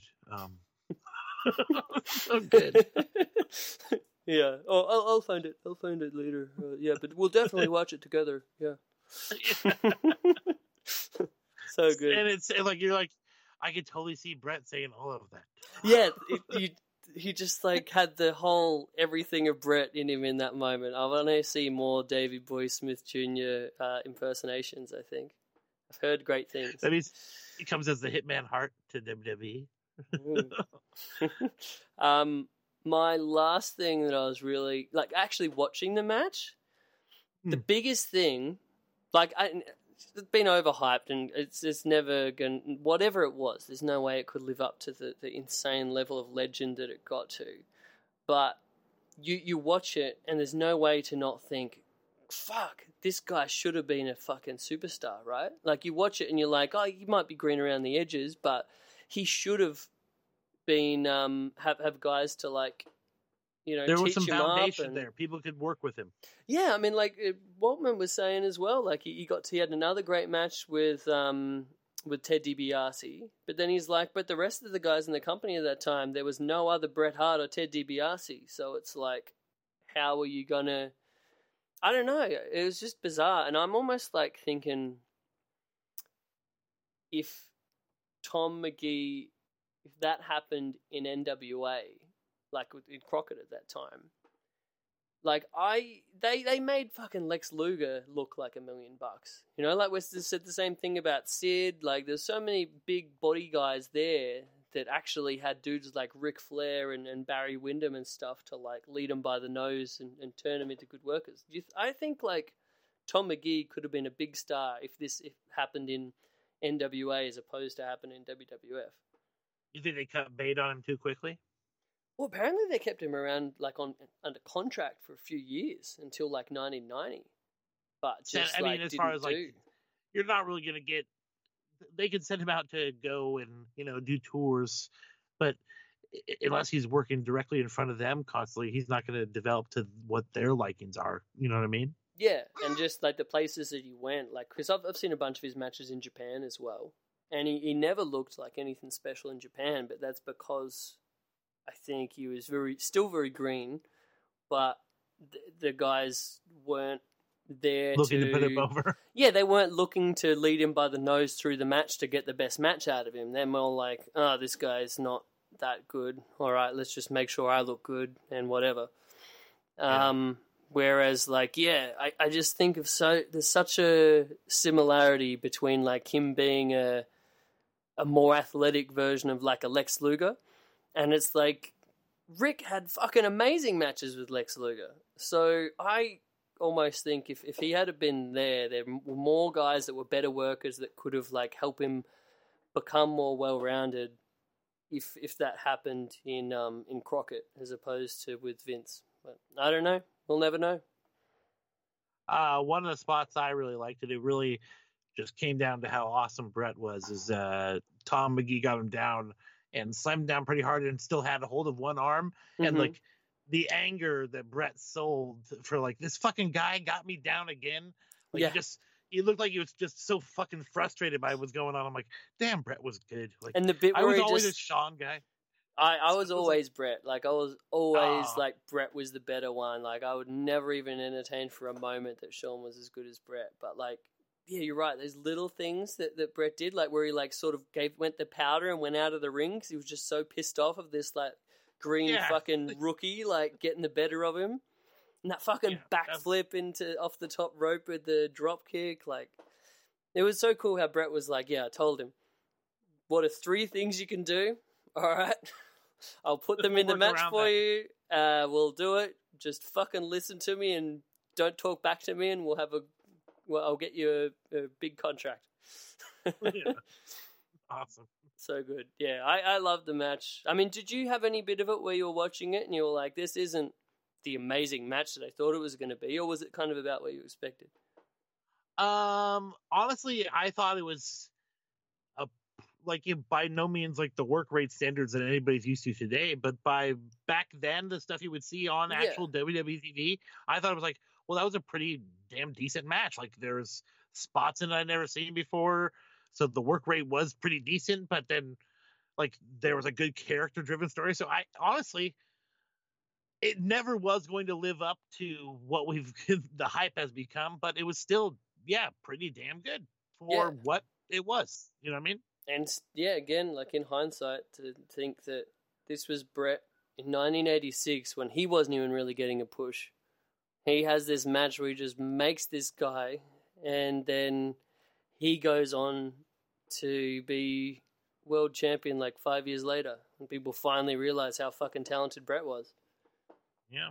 There was another cool part in the documentary where they said like people still are only just now kind of cottoning on to how good Bret was, and it sort of comes back to what you were just saying about like those those little things that he would do. Just the, I, I honestly, I have to be, I have to be 100 percent honest because I was such a big Shawn fan. I wasn't like watching for the little things that Bret was doing. I wasn't looking for the art of being a pro wrestler. I was just like, I like Shawn Michaels. He's a big flashy heel and he's a bad guy and he's cocky and I kind of like that. Like Hmm. I didn't look at how good Bret was as actual wrestler, but now it's inarguable. The guy was fucking pretty tremendous at all the small details. It was the stuff in between, like not all the moves, because all the moves he like.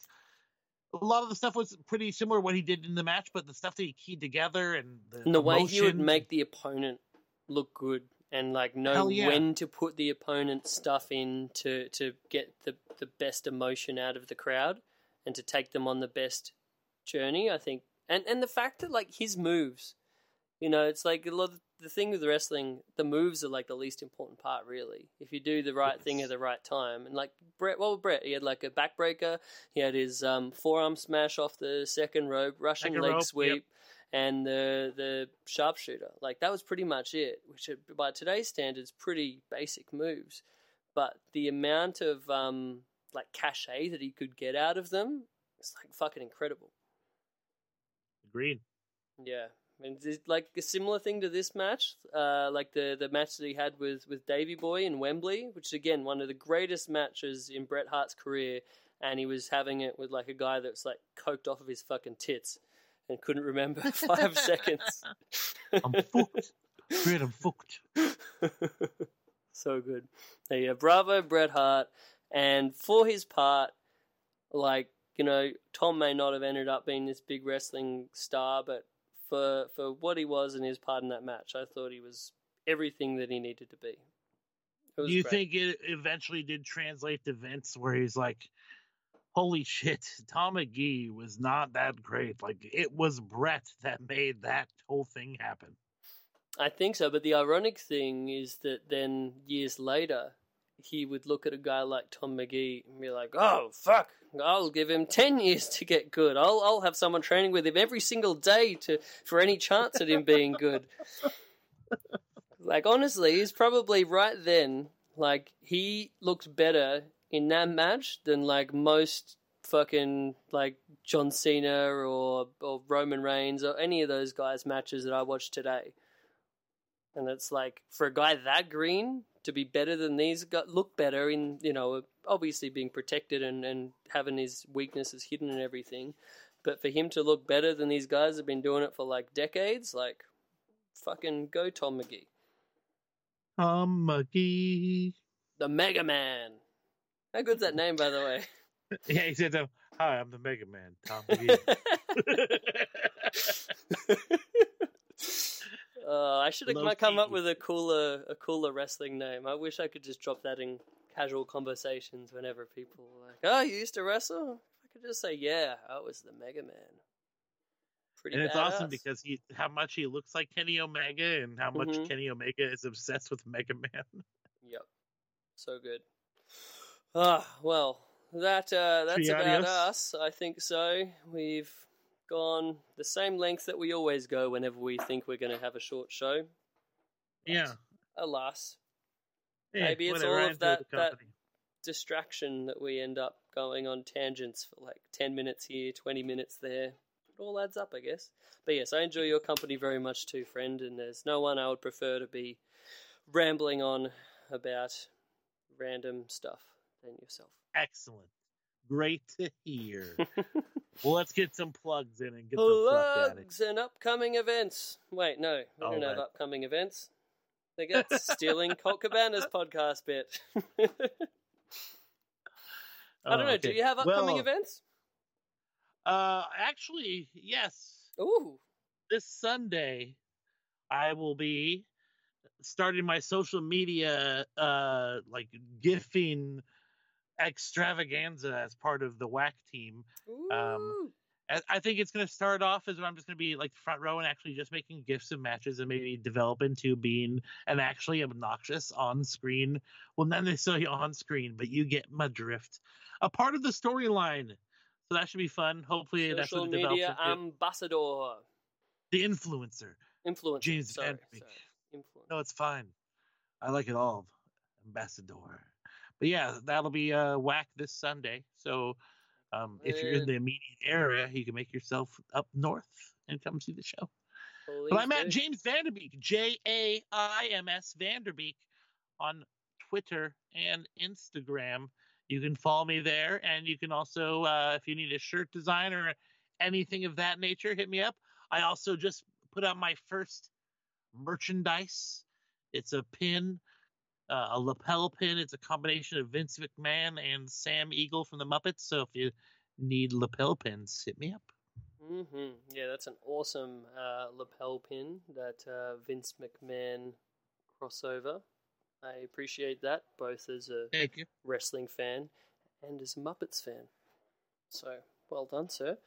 Uh, I'd like to point everyone to uh, my places on the web at Chris Things on the Twitter and more importantly on the Instagram where you can see all of my art, my wrestling art, uh, dudes bleeding, uh, fat guys. Uh, really, I've got it all. Luchadors. You go go have a look and uh, hit me up if you like them and you'd like a print, or hit me up if you would like me to create some wacky thing uh, that you've just got going on your brain and you feel like you need to make it into a thing. I do commissions and I would love to do yours for an affordable price, but not too affordable. Back to the discussion we had earlier in the podcast. I'm charging you out the ass, brother. yeah, no, no, semi affordable. Let's say that. Let's say that. Uh, Yeah. anyway, hit me up on that. Hit up the show at Grown Men Pod. We always forget to say Mhm. that one. Uh, We do but- have that that handle there. Yeah, that's what we post uh, when we have new shows up. We'll put them there. We occasionally post other stuff. We'll share stuff. It's a fun time. And you can, if you want, reach out to us on there. Say a thing. If you have a question, I know we haven't said like we haven't opened the mailbag since that other Ooh. episode. Should we do it? Try to do a mailbag next time. Yeah, why not? All Let's right. do it. All right. Oh, I like it. Oh shit! Perfect timing. Yeah, we're getting the close down. We're getting the close down. Well, we have to plug Go Suplex. Social Suplex. Uh, Oh, that is the Social yeah. Suplex Podcast Network, One Nation Radio, Ricky and Clive Wrestling Show, Wilfred Watches, Omega Luke, All Elite Show, Keeping It Strong Style, all at socialsuplex.com. Check it out on iTunes. And hey, if you're on there, type a little review on the iTunes and say how much you love Grown Men. Watch this shit. All right, that's oh us. my god, that would be That's amazing. me. That's Jeremy. What more can I'm we here. say? And you're there. Get swifty, ladies and germs. See ya. Bye, Courtney. Well, a bird is a word,